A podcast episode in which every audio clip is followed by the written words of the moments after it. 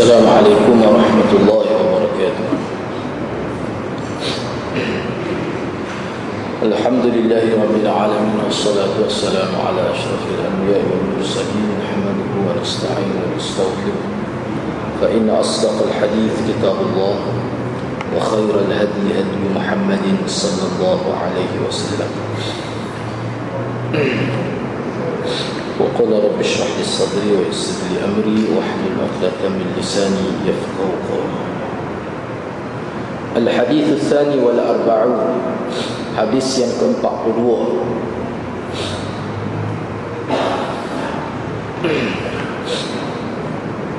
الله واسع العفو والمغفرة. حديث يعني يمكن بعضوه حديث يعني يمنته tentang keluasan. uh, Keampunan Betapa luasnya sifat mengampun Sifat memaafkan Yang Allah subhanahu wa ta'ala kurniakan kepada makhluk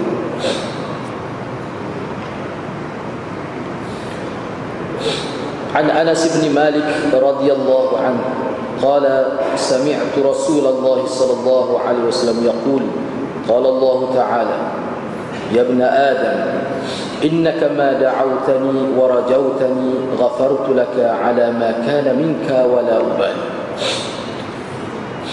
يا ابن آدم لو بلغت ذنوبك عنان السماء ثم استغفرتني غفرت لك.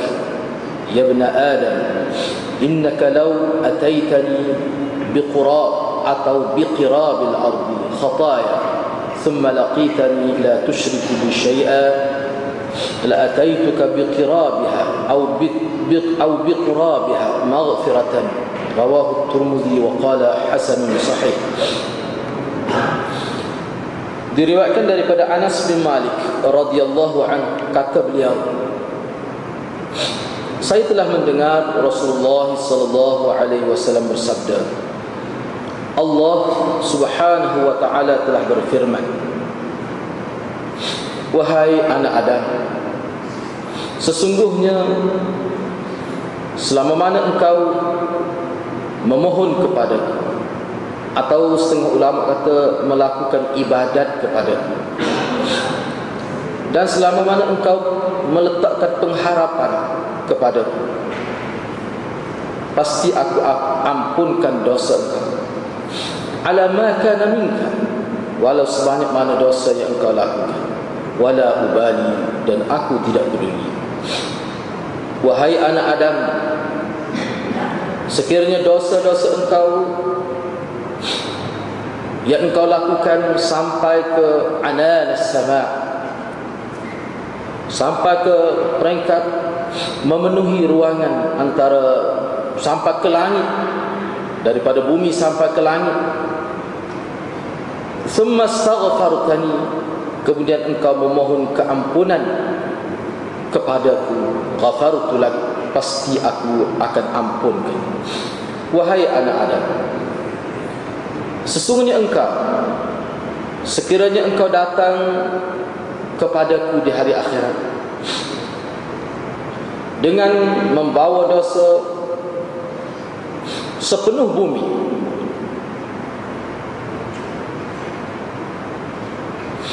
Kemudian engkau bertemu dengan aku. Di hari akhirat maksudnya la tusyriku bi syai'a. Dalam keadaan engkau tidak melakukan sedikit pun dosa syirik kepadaku. Pasti aku akan kurniakan kepada engkau keampunan biqir biqirab atau biqurabiha dengan seberat ataupun seluas bumi juga Hadis ini diriwayatkan oleh Imam Tirmizi. Imam Tirmizi menyebutkan bahawa hadis ini adalah hadis hasan sahih. Ha, jadi hadis ini merupakan hadis yang terakhir. Kira-kiranya hadis yang terakhir ya. ha, dalam susunan kitab uh, Matan Arba'in uh, Imam Nawawi ini. Sebenarnya hadis ini hadis yang kita nak bincang pada malam ini Uh, seperti mana yang saya telah terjemuh tadi hadis-hadis seumpama ini sebenarnya banyak kita dapati dalam kitab-kitab hadis. Hadis yang seumpama ini. Uh, lafaz berbeza tetapi makna ataupun maksud dia tu hampir uh, banyak sebenarnya. Misalnya kalau dalam sahih muslim ada disebut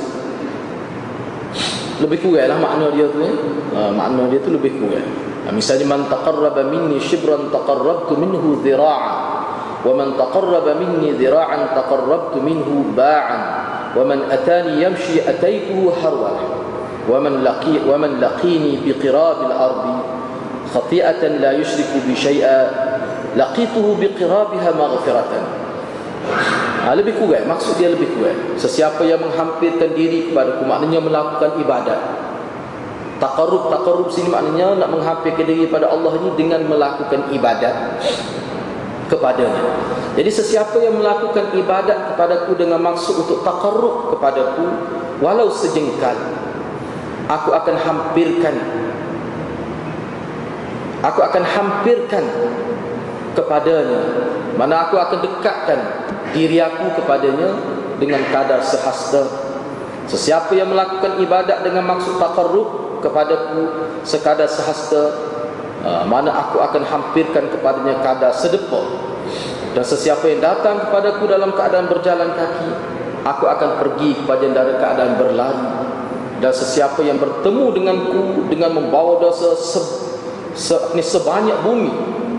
Ha, setelah ni kita bincanglah kira tu apa maksud dia dalam keadaan dia tidak melakukan apa-apa dosa syirik kepadaku aku akan bertemu dengannya dengan memberikan kemaafan seberat ataupun se, apa ni, seluas bumi ini ha, dia banyak lagi lah hadis-hadis lain yang makna dia dekat dengan hadis yang kita bincang ni hadis yang ke 42 ni Okey, kita kembali kepada hadis ini.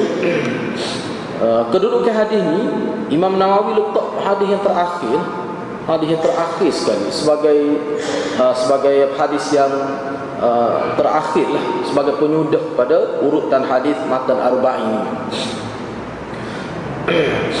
Imam Nawawi ada sebut dalam kitab Al-Kar.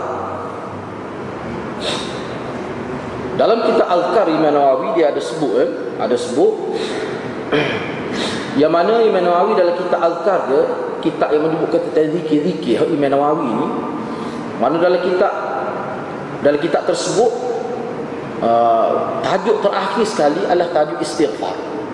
Nah, dalam kitab Al-Kar tu Imam Nawawi letak tajuk terakhir sekali adalah tajuk Kitabul Al-Kar Kitab yang membicarakan Kitabul Istighfar. Kitabul Istighfar. Yang kitab yang membicarakan tentang istighfar.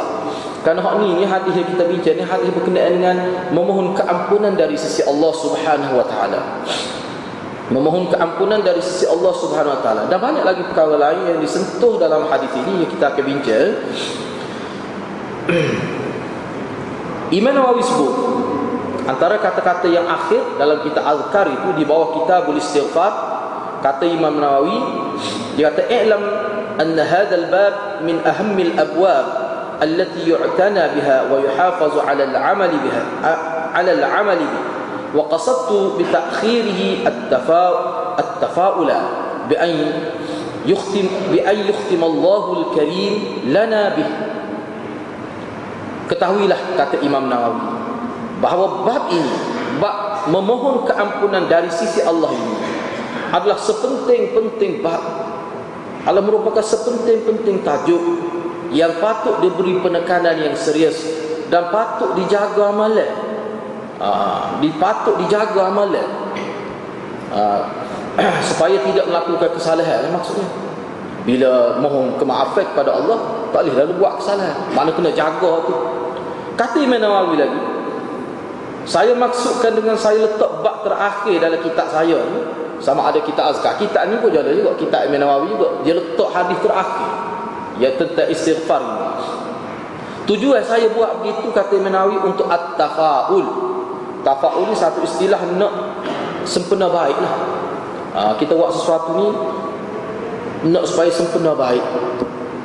Misalnya kita kata cari rumah dekat masjid, bapa untuk tafaul. Ha, mudah-mudahan keberkatan masjid itu kita jadi baik. Ha, jadi kita nak cari suasana yang baik itu semua tafaul lah tu. Apakah mesti bila duduk tepi masjid jadi baik? Tak mesti. Duk Mekah berkapil lah Nah kita kata dah Tak mesti Tetapi tafa'ul Cari sudut-sudut yang baik Tempat yang strategi Tempat yang baik Tempat yang soleh kata jirai soleh Itu semua tu betul tafa'ul lah tu Tafaul maknanya nak ambil kebaikan yang ada setempat tu mudah-mudahan benda tu dia meresap masuk dalam jiwa kita. Ha, jadi hak ni pun kata saya maksud untuk tafaul uh, untuk supaya dapat kebaikan. Mudah-mudahan Allah Subhanahu Wa Taala mengakhirkan hidup kita ni dengan mendapat keampunan daripada Allah. Itu maksudnya kata Imam Nawawi. Sebab tu dalam kitab Azkar saya buat uh, tajuk istighfar yang terakhir. Dalam kitab ni pun saya letak hadis yang terakhirnya adalah berkenaan dengan istighfar juga. Ha, kata Imam Nawawi.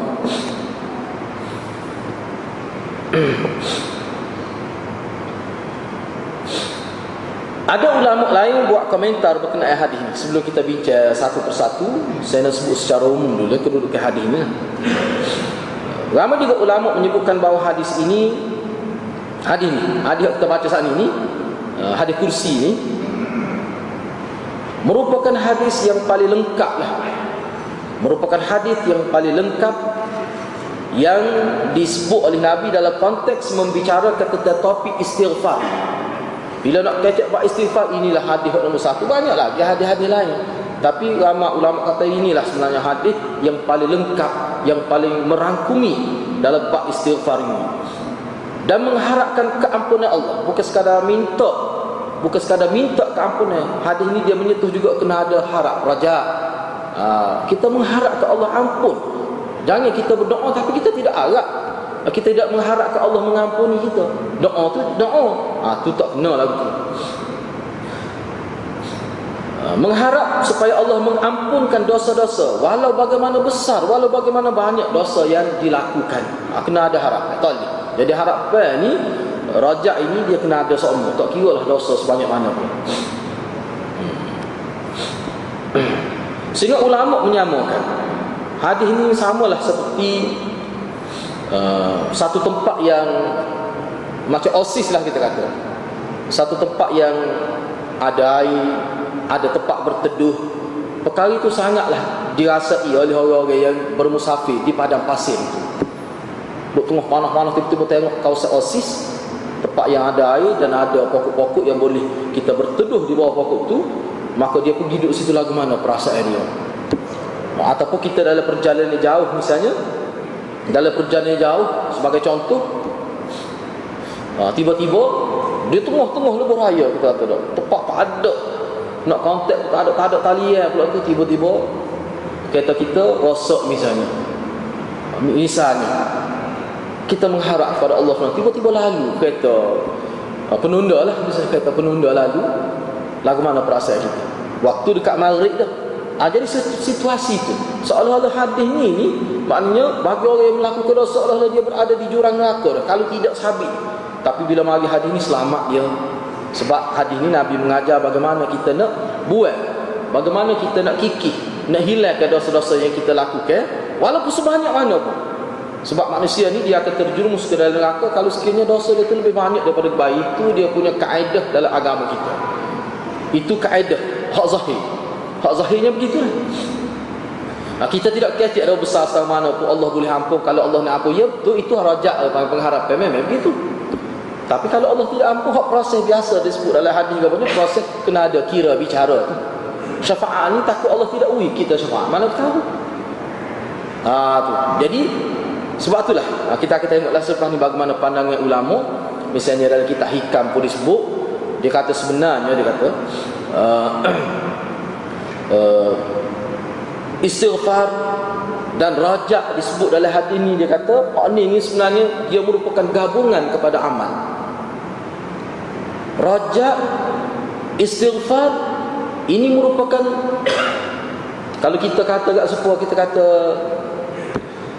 kita kata isi dengan kuku lah kita kata. Ataupun isi dengan kulit lah ikut lah kita kata mana dia tak boleh pisah kata uh, dalam kitab hikam Ibn Atta'illah dia kata tak boleh pisah antara istighfar minta ampun dengan amal kebaikan dia tak boleh pisah begitu juga tak boleh pisah raja mengharap ke Allah ampun dengan amal tak boleh pisah kalau pisah dia tak jadi dia tak berlaku. Hak ni ni dia memang dia kembar dah dua ni. Benda tu kita akan sebut selepas ni Baik, sekarang ni kita nak tengok hadis ni dari sudut uh, makna lugawi, dari segi lugawi. Hadis ini riwayat daripada Anas bin Malik ini. Jadi Anas bin Malik ini dalam hadis sebelum ni sudah ada dah berbicara tentang Anas bin Malik. Uh, kena tahulah Anas bin Malik ni rasanya hati-hatirat sudah maklum siapa Anas bin Malik. Uh, seorang sahabat besar Nabi sallallahu alaihi wasallam.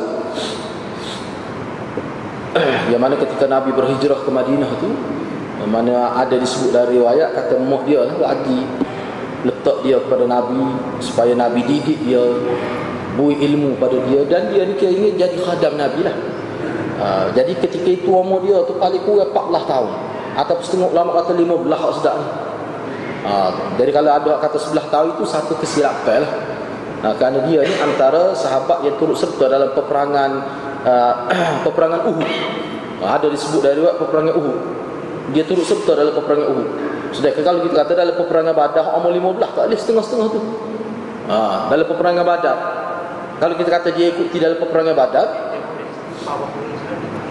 ha, Nanti kita bincang sebenarnya Nanti kita bincang Kalau istighfar beberapa kali sehari itu InsyaAllah kita ada bincang sebenarnya Waktu dia ada hadis khusus tu ha, InsyaAllah kita bincang sebenarnya Jadi Anas bin Malik ini Antara sahabat Nabi yang berkhidmat kepada Nabi yang terkenal Antara bukan dia seorang Ada lagi ramai lagi sahabat yang lain Yang menjadi khadam Nabi Sampai ke Nabi wafat dia jadi khadam Nabi Ha, selepas Nabi wafat disebut dia dia pergi ke ada setengah sebut tu dia pergi ke Kufah. Ada beberapa riwayat lah sebut tu. Maka dia sedih. Dia lagi seolah dia pergi sementara tu dia balik pula. ada disebut gitu dalam riwayat.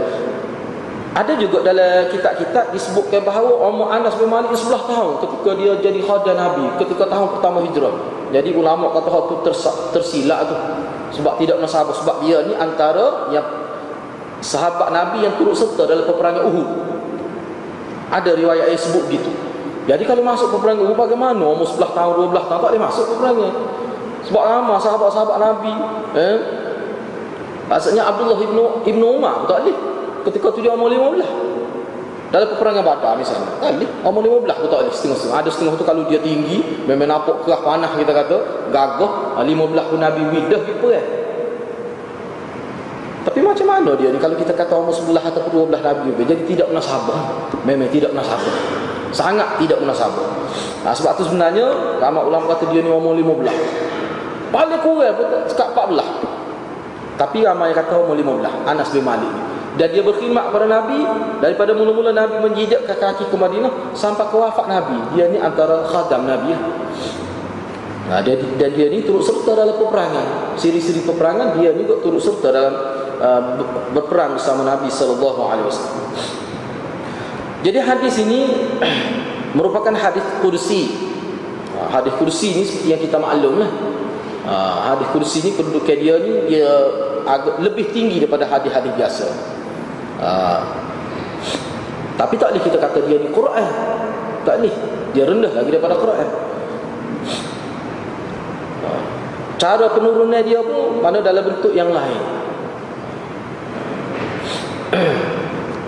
ada dalam setengah uh, kenyataan dalam kira kita tengok dalam kitab usul tafsir lah. Maknanya Jibril waktu turun pada Nabi firman Allah kemudian Nabi sampai kepada kita ni dengan bahasa Nabi. Sebab Quran tidak. Quran ni demikianlah Jibril waktu maka begitulah juga Nabi sebut pada kita. Kalam itu Nabi tidak ubah. Tapi hal ni tak Nabi guna bahasa Nabi sendiri. Jadi kalau kita nak cek Nabi bersabda, Allah berfirman. Ha, itu dia punya bentuk antara bentuk hadis kursi.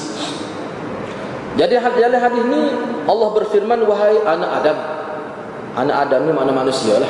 Sebab semua manusia ni kullukum min Adam. Semua manusia ni berasal daripada Adam. Ha, di sini dia ada sebut sikit saya nak sebut sikit ha? Dia kata kalimah Adam ini, kalimah Adam ni asal dia ni daripada apa? Dia kata kalimah Adam ni asal dia Adam. Adam. Ikutlah baris depan tu. No. Adam ini asal dia dia mengikut wazan af'al. Af'al. Yani Adam. Hmm. Asalnya Adam asalnya Adam. Ah, asalnya Adam sebab af'alu wazan asal dia dari segi sarfi. Dari segi wazan sarfinya begitu. Dan alih itu ditukar uh, hmm. asalnya gitu af'alu tetapi apa ni hamzah mula-mula tu maknanya apa ni tukar tukar uh, dia jadi uh, mana alih asalnya aqdamu.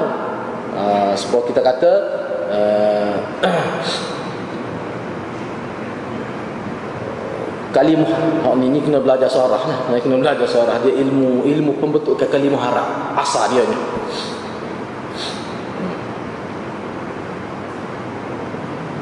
Dia ni kalimah ni kalimah Adam ini dia mustaq mustaq daripada adimilah mustaq ni maknanya asal pecah dia.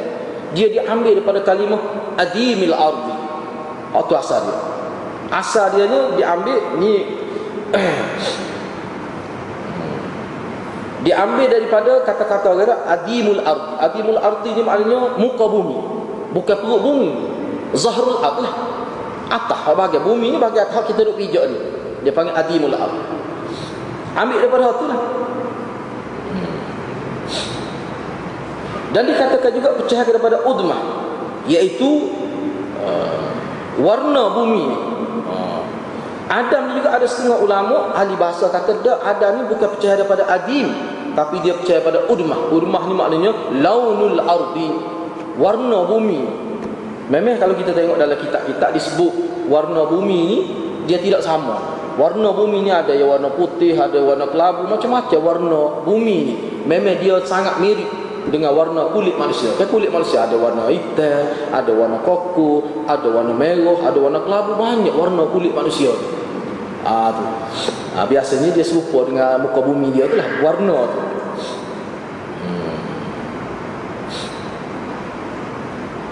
Ha, gitu disebut asal Adam itu. Jadi benda ni sangat dekatlah dengan Nabi kata kullukum min Adam wa Adam min turab itu. Ha, semua kamu ni daripada Adam dan Adam itu daripada tanah, daripada bumi lah. Ha, daripada tanah tu. Sebab tu warna kulit dia tu dia nak serupa dengan bumi. Eh, ada setengah bumi tu kupak ni tanah dia tu macam cerah. Sebab tu putih manusia pun dia tidak seputih putih sepuluh baju. Ha, putih tu. Nah, mentakut putih manusia dia tak suka putih pakai ya ada tapi orang panggil putih lah ada tanah jenis lagu tu ada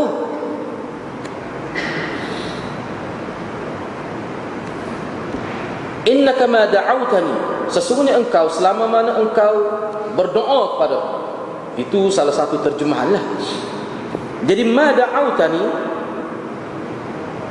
ma da'awtani selama mana engkau berdoa kepadaku ada juga setengah ulama dalam syarah hadis menyebutkan madum tu uh,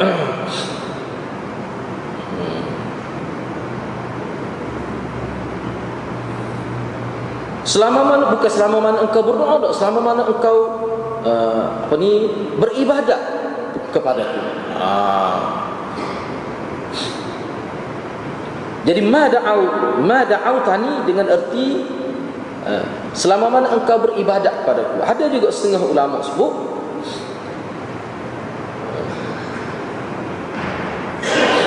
bukan selama mana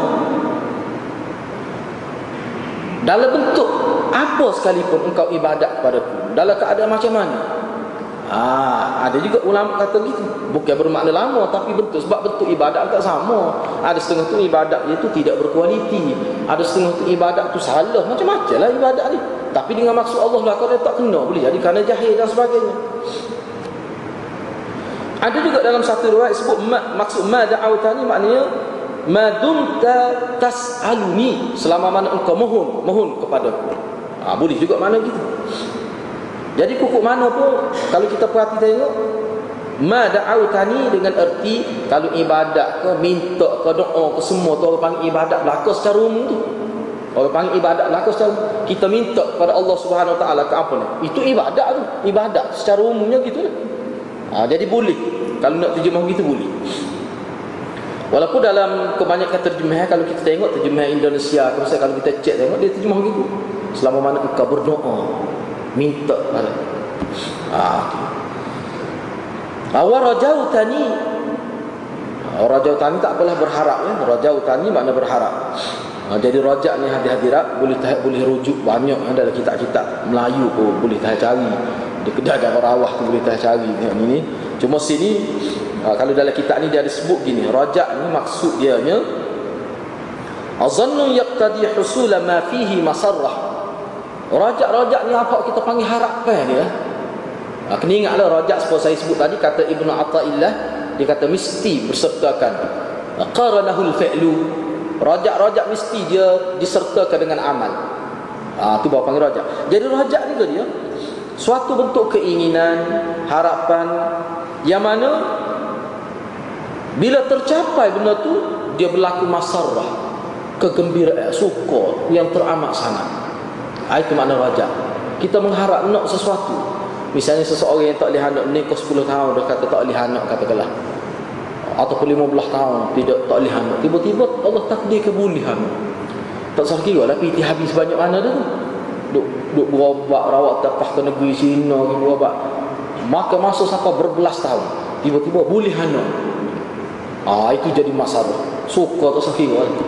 Nah, Bakal kalau ada bapa uta dia terima bapa uta dia. Nah, tak ada dengan kambing. Bapa tu suka. Ha, itu makna rajak mengikut ulama. Benda yang nak, nak tapi bila, boleh suka. Ha, tu rajak lah panggil tu.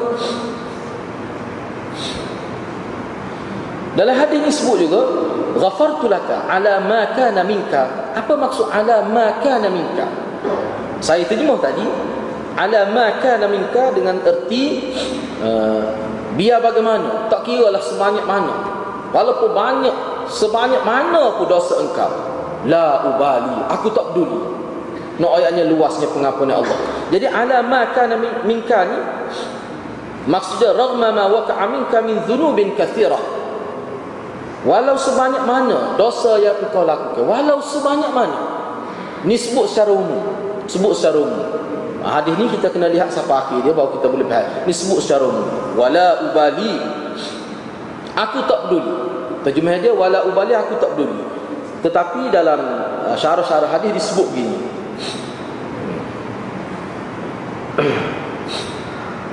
Lam yu'azzim 'alayya kasratuha. Wa in kasrat tidak tidak jadi besar kepada aku. Dosa engkau yang banyak engkau lakukan itu tidak langsung menjadi masalah yang besar kepada aku. Tidak menyusahkan. Ha, tidaklah bila seorang buat dosa besar kerana banyak dosa tu dosa besar banyak dilakukan dia menyukarkan Allah nak mengampuni ha tak ada kata Allah. Itu maksud la ubali. Tak ada. Ha, kalau kita lah mana? Kalau kita kalau orang buat kesalahan kecil-kecil boleh jadi kita boleh ampun ke tapi kalau orang bunuh ayah kita ai payah tu kalau orang curi kalau orang khianat pada keluarga kita ataupun kita tahu orang itu telah buat konspirasi nak bunuh kita kita tahu orang itu telah fitnah kita sehingga kita lari daripada kampung halaman kita Ah itu benda tu besar kalau kita nak ampun nak maaf tu bakal payah tu.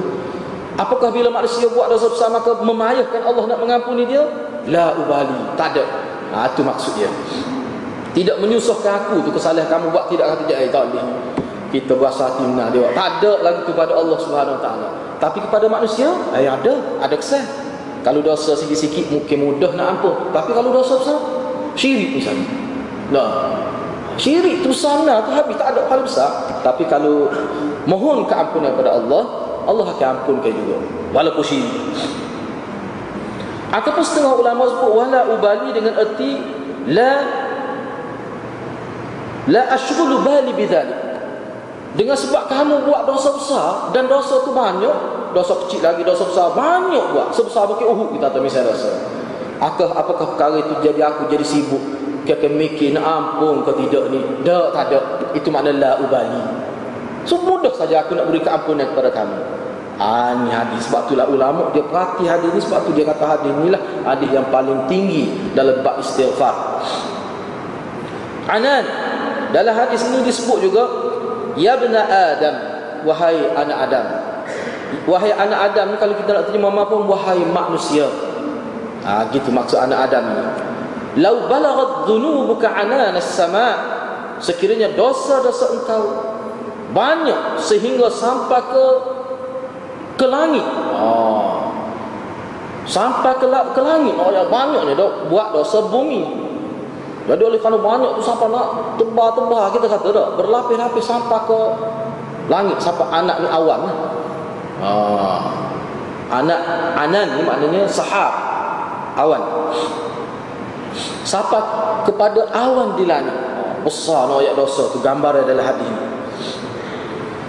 Jadi anan ni dari segi wazan pun sama sahab anan. Sahab maknanya awan.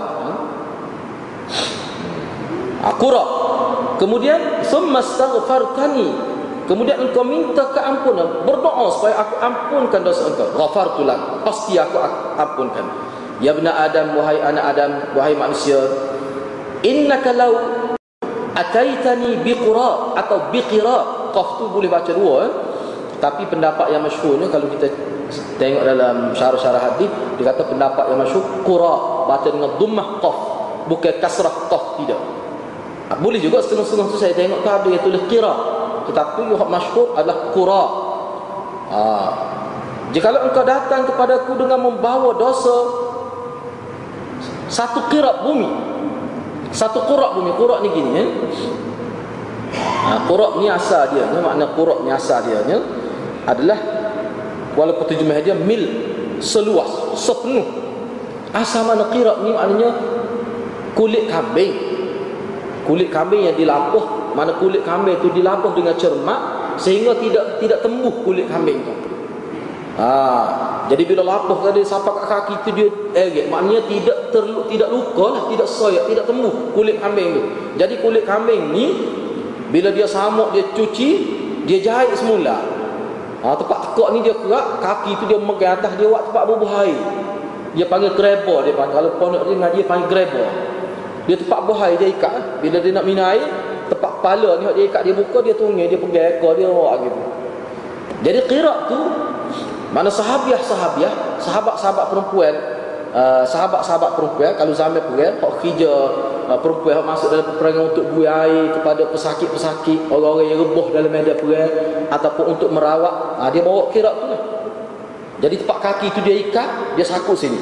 Sebab kita ikat beg dah kaki kami kepak. Nah jadi bila dia belah tengah gitu jadi hak belakang bahagian zahar bahagian belakang tu dia tak temu. Jadi bila dia ikat-ikat-ikat akemah tu dia, boleh bubuh air dalam tu.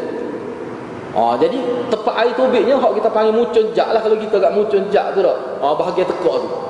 Jadi bila dia dia sakut ni sepobik jadi dia banyak lah boleh air kambing ni besarkan lah. Ha, saya rasa dua beledi tu meh-meh dua beledi tu. Ha, ha dia sakut. Jadi senang dia tak payah pecah ni. Jadi dia dia tak di kepala bahu ni dia tak payah buat. Bila nak buang air dia buka ikat dia dia ala gitu ya. Untuk sahabat-sahabat hak rebah di medan puan untuk minum air. Itu asal kira. Ah, Maknanya seolah-olah bumi ni kita bagaikan kambing, kita buai kulit dia tu. Ah, ha, buai kulit. Dan dalam dalam dalam kulit bumi seolah-olah begitulah. Bumi ni begini luas ni kita lapuh kulit dia. Dosa kita sebanyak tu lah. Sebanyak kulit bumi yang dilapuh tu. Lepas tu dalam tu kita isi dengan khataya, dosa-dosa. Ha, cuba agaklah sebanyak mana. Itu gambar Al-Quran, gambar hadis Nabi. Astagfirullah. Ha, misalnya kita kata kapek kita ni dah seluah masjid telipuk ni lah. Cuba ambil bucu, pak bucu kuat gitu. Oh, kita ni muat. Duk ala tu. Noyanya besar. Ha, begitulah seolah-olahnya lapuh kulit bumi. Pada bumi ni tak ada kulit. Lapuh lepas tu bubuh dosa sepenuh tu. Banyak tu. Noyanya banyak ya sebenarnya noyanya. Ha, noyanya dosa tu banyak. Ha, tu. Cuma dia dia guna istilah. Tapi kalau orang Arab dia faham selalu lah. Kirab ataupun kurab itu. Ha, itu makna qura. Azam. Ha, dosa.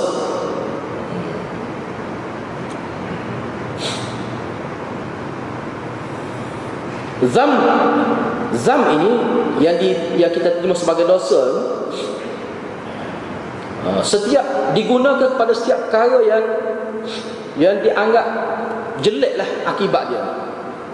Akibat itu menyakitkan, jadi kotor akibat dia jadi jelek akibat dia ha, jadi sakit dan sebagainya. Zam ni asal makna ekor hayawan zambul hayawan. Ha, kalau dalam bahasa Arab kalau zambul hayawan maknanya ekor. Seperti dalam hadis bukit ajbuz zanat manusia ni dia akan hancur dalam tanah bila dia di tanah dalam tanah. Cuma ya Allah kekalkan ajbuz zanat dalam hadis buk ajbuz zanat ni hak ujung selbi tepat kalau binatang tepat tumbuh ekor. Tapi mak kita ni tak ada ekor No, tapi tempat tu lah orang panggil wujud lebih. Hak belakang ni kan, dia ujung tu lah belakang. Kalau belakang tak ada ujung. Ajbul zanak.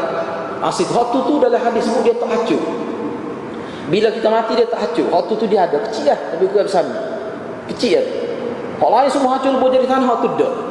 Kira-kiranya hak tu lah. Bila bangkit dia ada akhirat. Ni. Hak kecil ajbul zanak ialah dia akan berkembang. Dia menjadi bercantum semula. Tapi ada tu. Ah, buat denuk orang kata kata. Eh, buat denuk. Bihada juga tu. Jadi makna ujung, ujung ujung ekor, ujung ekor. Asal makna dia. Mana dia ni yang mengikut. Nazaran li aqibatihi. Sebagai nak lihat kepada akibat dia. Maknanya bila apa maksud guna zam itu asal makna ekor binatang. Nak ayat benda tu dosa yang dilakukan ni dia akan mengekori dia akan ikut tuan dia supaya ke binatang dia tak akan terpisah daripada binatang itu. Jadi seolah dosa kita dia akan ikut kita sampai mana? Sampai hari akhirat. Ah. Dia masuk neraka dengan dosa-dosa kita dosa tu jadi dosa ni zam dikatakan ekor ni kerana kalau kita tidak buang dia dia akan dia akan ikut kita bawa dia sampai di dalam mahkamah Allah pun dia ikut. Jadi berat dosa bila dia banyak dosa Ha, jadi maknanya benda ni dia tak terpisah dengan kita tu nak ayatnya. Dan kesan dia menyebabkan buruk. Aniaya, madarrah, dahsyat kesan dia tu. Jadi cara nak buat dia tak ada dengan cara lain. Dengan cara taubat. Taubat tu. Lepas taubat dia kena taubat dulu. Baru istighfar. Dia kena taubat dulu. Sebab taubat-taubat ni dia ada prosedur dia. Kita nak minta nak doa istighfar astagfirullah astagfirullah dia kena taubat dulu. Ah ha, dia kena taubat dulu baru istighfar. Ah. Apa maksud taubat dulu baru istighfar? Maknanya kita kena menyesali kesalahan kita buat. Nekat tak si buat seumur dah. Cari punca-punca kita melakukan dosa. Atau tiga rukun. Kalau ulama kata kalau kesalahan dengan manusia dia kena tambah kesal lagi. Ini saya sebut umum lah walaupun ada dalam kitab dia jadi lima. Tak apalah kita ambil empat dah asal. Selagi kalau kesalahan dengan orang sebelum kita nak istighfar tu kita kena selesai dulu urusan dengan orang. Kalau kesalahan kita ambil harta dia tak layak, kita jatuh ke maruah dia kita fitnah, nah kita kena minta maaf dengan dia dulu. Selesai dulu kita dengan dia. Kita bersihkan dulu nama dia. Nama dia buruk kapur sehingga siapa tak boleh balik kapur. Kita sesat. Kita payah kat Allah dia. Sanggup kau nak buat lagu tu. No. Sum. Jadi di kapur dia tu buruk nama dia. Sehingga dia tak hidup kapur lagi pergi ke Johor misalnya. Jadi bila kita nak bertobat kita kena minta maaf dengan dia dan kita kena bersihkan nama dia. Mana kena isytihad lah. Ha, jadi dulu saya sebut pada si fulan ini gini. Sebenarnya tidak betul. Itu saya sebut tersalah sebut. Nak ayat fitnah tu berat ha, salah sebut. Kena sebut. Jadi benda tu tak benar. Dia sebenarnya tidak begitu. Berat tu hati-hati nak ayat tu. Tapi kalau tak lewat gitu Allah tidak akan ampun ha, sebab apa kesalahan dengan manusia? Boleh katakan ulama sebut begitu lah kena istihari jemaah lepas tu khatib pergi kampus minta 5 minit amun nak kecek minta dengan tu khatib. Berat tu hati-hati tu. Padahal sebab kesalahan orang kamu buat seberat lagu tu. Tuan dia ni malu siapa tak boleh balik kapung dua tiga keturunan malu lagi misalnya kerana tu ah tu. Jangan apa batu baru istighfar. Ni istighfar. Harta orang tak sihat balik. Kalau dia duk tipu orang dia, dia tak selesaikan masalah tu Ah tu. Eh, jadi benda-benda gini kalau pemimpin kan dia kena ingat benar. Kalau pemimpin, memimpin lah kita tahu paling kena ingat benda-benda gini sebab dia mengurus harta rakyat yang terbanyak ini. 28 juta rakyat Malaysia ni. Jadi kalau pemimpin tu dia kena kalau rakyat Kelantan saja sangat sejuta lebih dah. Rakyat Kelantan 1.4 rasanya. Ha, jumlah rakyat Kelantan. Jadi kalau nak memerintah takut tersilap mengambil harta rakyat dengan cara tidak betul, ha, maka berat benarlah dia. Eh, sebab apa dia menanggung hak mengambil hak rakyat dengan cara tidak betul melibatkan juta orang. Cuba fikirlah lagu mana enggak kita tak reda. Hmm, tu reda enggak kita rakyat kan eh. Ha, jadi benda tu kena beringat kalau cukup aku tak awak tak sepetai lagi lah. awal-awal lagi tak ha, itu maksud dia eh, maksud zam tu mana dia mengekuri kita jadi istighfar-istighfar ni dia setelah kita taubat tu baru uh, sebab tu ulama kata seseorang yang melakukan dosa misalnya siapa mereka hukum hudud misalnya dia nak kena kerak tangan. Ah tu. Khilah ulama. Seorang tu bila sabit ni ni kita ambil secara ringkas lah. Bila sabit kis, sabit kis. Ha, kena ingat eh kadang-kadang kita bimbang juga nak kerak tangan ni susah susah. Dia kena melalui proses mahkamah yang agak kemah lah. Bukan mudah-mudah nak kerak tangan ni. Oh, sebab tu kita usimna kalau silap tonjol hukum hudud misalnya. Ah, hudud kan apa? Curi kat tangan lagi. Dah payah. Banyak dia kena tengok. Tidak mudah lah nak kat tangan. Ah. Nah, sebab tu molek-molek kalau kita nak kecek dengan orang yang tidak Islam eh, mana hukum hudud ni adalah hukum yang mendidik jiwa manusia. Dia kena kecek ke arah tu. Jangan kita terus hukum hudud kat tangan. Ah, mana hukum hudud ni rejal sampai mati. Hukum hudud ni mana yang bunuh Ai tak leh kisah sudah tak leh. Jangan jangan jangan jangan bui uh, uh, gitu saja tak leh. Hukum hudud ni hukum yang menjamin keselamatan manusia. Hukum hudud ni hukum yang menjamin kehidupan manusia, menjamin kelangsungan hidup manusia. Hmm. Lepas kalau dia tanya, lepas tu aku tak tanya lagu mana? Siapa satu peringkat? Nak siapa situ tu payah? Ah, ah tu. Ha, jadi kita, jangan tubik mulut kita lah. Sebab memang begitu pun. Ha, ini kita sebut bila ha, jadi kadang-kadang kadang-kadang tidak kita pun sebut masalah media kadang-kadang dia gaduh sebab dia bermaksud tak malik kadang-kadang. Jadi benda-benda begitu lah jadi rosak lah. Ha, tak kena ingat apa. Kalau boleh kau sawak kecek lah. Kau sawak kecek takut silap. Jadi silap pun jadi rosak pula. Hukum yang begitu cantik yang begitu molek jadi tak molek pula. Doa. Ha, dalam hadis ni ada sebut juga berkenaan dengan doa ini. Hmm. Al-nida' wal-ibtihal ila Allah bis-su'al. Menyeru, memohon dengan penuh kehibaan, dengan penuh perasaan kepada Allah SWT. Itu apa panggil doa. Doa dalam istilah syarak ni maknanya menyeru, minta dengan penuh perasaan. Dengan penuh kehibaan. Sehingga dalam hadis kata kena ilhah Ilhah ni makna desak Ya Allah, Ya Allah. Siapa menangis desak Dengan Allah. Hatu Allah paling Manusia tak siap itu Kalau kita minta ke manusia lagu tu Dia akan cemuh Dia kata apa? Tak ada muka kawan ni Dia kata. Manusia ni minta sekali dua boleh. Tapi kalau minta siapa menangis Maka siapa Allah tangan gitu Nak minta dengan dia Dia rasa benci. Manusia. Tapi Allah dah. Kalau kita minta siapa repuh, minta semua akak tangan mengalirkan air mata. Hal tu Tuhan paling nak. Lepas tu bila minta tu jaga pula tak buat maksiat pada dia. Buat ibadat pula. Nak boleh kau minta tu. Jaga pula amalan-amalan. Ah tu lagi dia nak lah itu makna doa. Itu makna doa sebenarnya. Ha, jadi kita kena hati-hati nak kena ambil kira lah dengan ta'arif ni. Bila kita doa ni ada ke doa ni? Situasi ni. Misalnya kita duduk oh, kita duduk amin belakang tu imam. Kita pun tak tahu dia tu imam itu. Ha, siapa ke doa maksud ni Daripada muda paktu gitu ya kerja kita buat doa ni. No. Mari um, tak ada langsung nak, nak doa sendiri, nak belajar doa misalnya. Bukan setengah-setengah lama doa-doa, tak payah belajar pun. Ada orang belajar cara nak minta. Ya. Kita jaga adat-adat dia sudah. Puji Allah SWT. Puji dengan bahasa Melayu tak apa.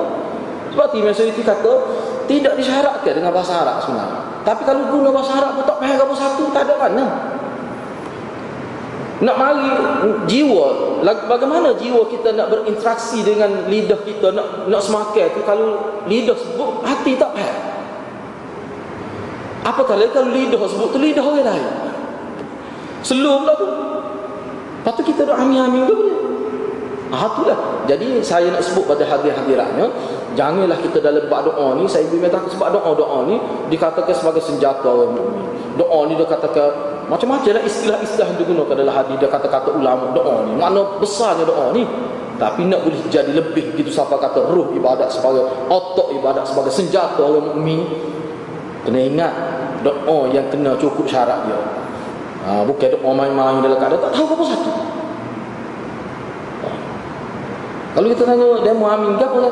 Amin kok ke email doa. Ke email minta boleh. Kita tanya dia. Okey pak dia menunggu dua waktu gitu tak nak sabar dia dia. Dia segi logik pun tidak logik. Jadi kalau kita nak ambil belakang iman kita sendiri pun kena doa juga di rumah atas kereta ikutlah. Bahkan ikut ulama doa yang paling baik doa ketika kita berasa masalah. Kita berasa masalah Allah. Kadang-kadang kita berasa ke tak? Kadang-kadang kita berasa.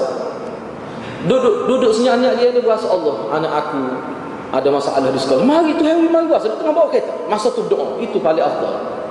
Sebab apa? Hati kita boleh tawajuh. Hati kita boleh fokus seratus kata. Bawa kereta. No. Sebab masa tu dia mari terasa. Mana lonjakkan hati kita yang yang yang mengaruh mulut doa. Mana hati kita dulu. Ni kadang-kadang kita sebut mulut hati kita lah. Orang lah lain.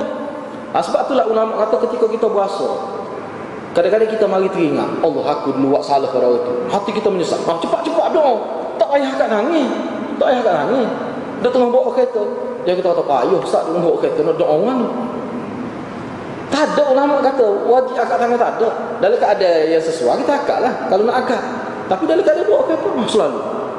Ah, dan mata pada waktu itu hadir-hadirat seluruh anggota kita zahir dan batin kita mampu untuk kita fokus kepada Allah SWT pada ketika itu sebab itu ulama kata antara tempat yang lebih jadi hak dalam hadis kata lepas maya ketika sebelum wisalah itu jala juga jala juga tu tapi hak tu merujuk pada tempat ketika tapi di segi suasana hak menjuru pada hati hak sana. Ah sana hak tu ketika kita puasa. Ataupun kita teringat ayah kita teruk ayah kita misalnya lah. Kita tahu ayah kita ni ada buat kesalahan. Tiba tu tengah malam malam mari terlitah gitu. Ha, doa masa tu doa lain. Jangan tunggu tak ada air semaya tak apa. Jangan tunggu kelik lepas makan nasi dok bangun dok bangun pukul 3 pagi. Bangun tengok heneng nak doa geria tadi. Tak ingat tak ada dah lebih tu kena mikir pula tak ada atas kereta teringat kaya dia dia hati kita dia tak boleh fokus seperti mana lah dia terlitah sebab ulama kata telitah hari tu sebenarnya rezeki itu rezeki daripada Allah Taala. Ha, tu jelas tu dalam fiqh doa disebut. Ha, jadi kita kena kena kena faham lah tu hadirin eh supaya doa kita ni ada kesan. Summa laqitani, summa laqitani. Dalam hadis ni sebut summa laqitani, kemudian engkau bertemu dengan aku kata Allah. Apa maksud bertemu dengan aku tu? Bertemu dengan Tuhan ni maksudnya matilah, selepas mati. Selepas mati kita masuk alam barzah. Bila semua manusia masuk alam barzah baru berlaku kiamat. Kalau seorang lagi manusia tak mati pun dia tak akan berlaku kiamat. Dia kena mati berlaku dulu. Sebab semua bila masuk alam barzah baru berlaku kiamat. Jadi selepas berlaku kiamat naik bangkit daripada mahsyar itu dan dikerah pergi pada satu tempat dipanggil mahsyar itu bertemu dengan Tuhan. Itu bertemu tu maknanya selepas mati lah. Selepas kamu mati. La tusyriku bi. Engkau tidak melakukan syirik ha, kepada aku. La tusyriku bi engkau tidak melakukan syirik kepada aku. Dengan sesuatu yang lain. Sama ada dengan zat aku ataupun dengan ibadat kepada aku. Dengan zat aku di maknanya kita cari semua berhala tu. Secara zat kita lantik orang lain makhluk jadi Tuhan. Itu makna secara zat. Secara ibadat Secara ibadat maknanya melakukan sembah kadang-kadang silap. Misalnya bak tawassul misalnya. Nah, dia boleh jadi syirik tu. Silap, silap dalam bab tawassul. Tawassul kepada wali. Minta betul dengan wali. Ada berlaku gitu. Antara gitulah maksud dia. Benda tu kita akan bincang semula secara detail. Maghfirah maghfiratan. Tak apalah maghfirah itu makna keampunan. Uh. Makna umum hadis ini secara ringkas saya sebut eh sebab ini kita banyak dah bicara ni 41 hadis ni. Makna umum hadis ini. Apa makna umum hadis ini? Hadis ini mengandungi suatu penjelasan, suatu keterangan yang sangat besar daripada Nabi sallallahu alaihi wasallam. Nabi menjelaskan dalam hadis ini melalui firman Allah yang hadis kursi ini yang mana Nabi menjelaskan sebab-sebab dan kaedah-kaedah ataupun prosedur kita kata bagaimana uh, bagaimana cara supaya dosa manusia itu dihapuskan oleh Allah Subhanahu wa taala. Walaupun dosa itu besar setahu mana Ha gitu. Hadis ni juga makna secara umum Nabi nak mengisyaratkan kepada kita, nak maklumkan kepada kita betapa lebihnya doa tu. Doa ni lebih. Dan betapa besarnya letak pengharapan yang tinggi kepada Allah SWT jadi kita bincang khusus akan rajak tu dalam konteks mana rajak ni? Apa dia rajak ini? Apakah rajak ini berbentuk qawli? Ataupun rajak ni sebenarnya dia adalah qauli rajak-rajak ni apakah berbentuk qauli saja? Ke rajak ni melibatkan qalbun wa qaulun wa fi'lun? Rajak ha, jadi insyaallah kita akan bincang selepas ini demikian juga dalam hadis ini Nabi sallallahu alaihi wasallam menjelaskan ha, menerangkan kepada kita betapa besarnya kurniaan Allah Subhanahu wa taala kepada umat manusia dan betapa luasnya rahmat Allah kepada umat manusia dan dalam hadis ini juga Allah Subhanahu Wa Taala menyatakan betapa manusia ini sangat perlu kepada keampunan, kepada pengampunan Allah itu. Ha, sama ada dia dosa banyak atau dosa sikit, tetap dia perlu pada Allah. Kita kena ingat dalam agama Islam kita ni yang menghapus dosa hanya Allah sahaja. Ha, itu kita kena jelas. Nabi tak boleh mengampunkan dosa. Tak boleh. Ha, jadi urusan menghapuskan dosa, mengampunkan dosa, menghilangkan dosa Allah sahaja. Allah sahaja. Ha, kalau dalam agama lain boleh tokoh-tokoh agama boleh. Dalam Kristian, padri boleh boleh menghapuskan dosa. Dalam agama Hindu tok, kita kata Rijaluddin tokoh-tokoh agama dia khusus agama. Dalam agama Islam tak boleh. Hak tu memang buat dosa ni manusia dengan Allah. Cuma kalau kesalahan dia dengan manusia, Bukan bukan kerana manusia memaafkan. Misalnya kita bila kita kembali ke harta dia, bukan dengan sebab tu jadi hilang dosa dia. Sebab Allah juga. Cuma Allah letak syarat sebagai nak memuliakan manusia. Dah kamu buat kesalahan dengan manusia, Allah nak memuliakan masa nak wui peluang. Tapi hakikatnya Allah yang mengampunkan dosa. Allah juga, tidak manusia. Ha, jadi insyaAllah uh, seterusnya untuk minggu seterusnya kita akan bincang hari ini dalam beberapa kawal ha, banyak kau juga lah yang kita akan bincang supaya kita jelas ha, dan kita akan tengok bagaimana pandangan ulama tentang istilah-istilah. Ha, raja maghfirah dan sebagainya tu biar kita faham biar molek lah. Biar luah kita faham. Setakat itulah wabillahi taufiq hidayah. Wassalamualaikum warahmatullahi wabarakatuh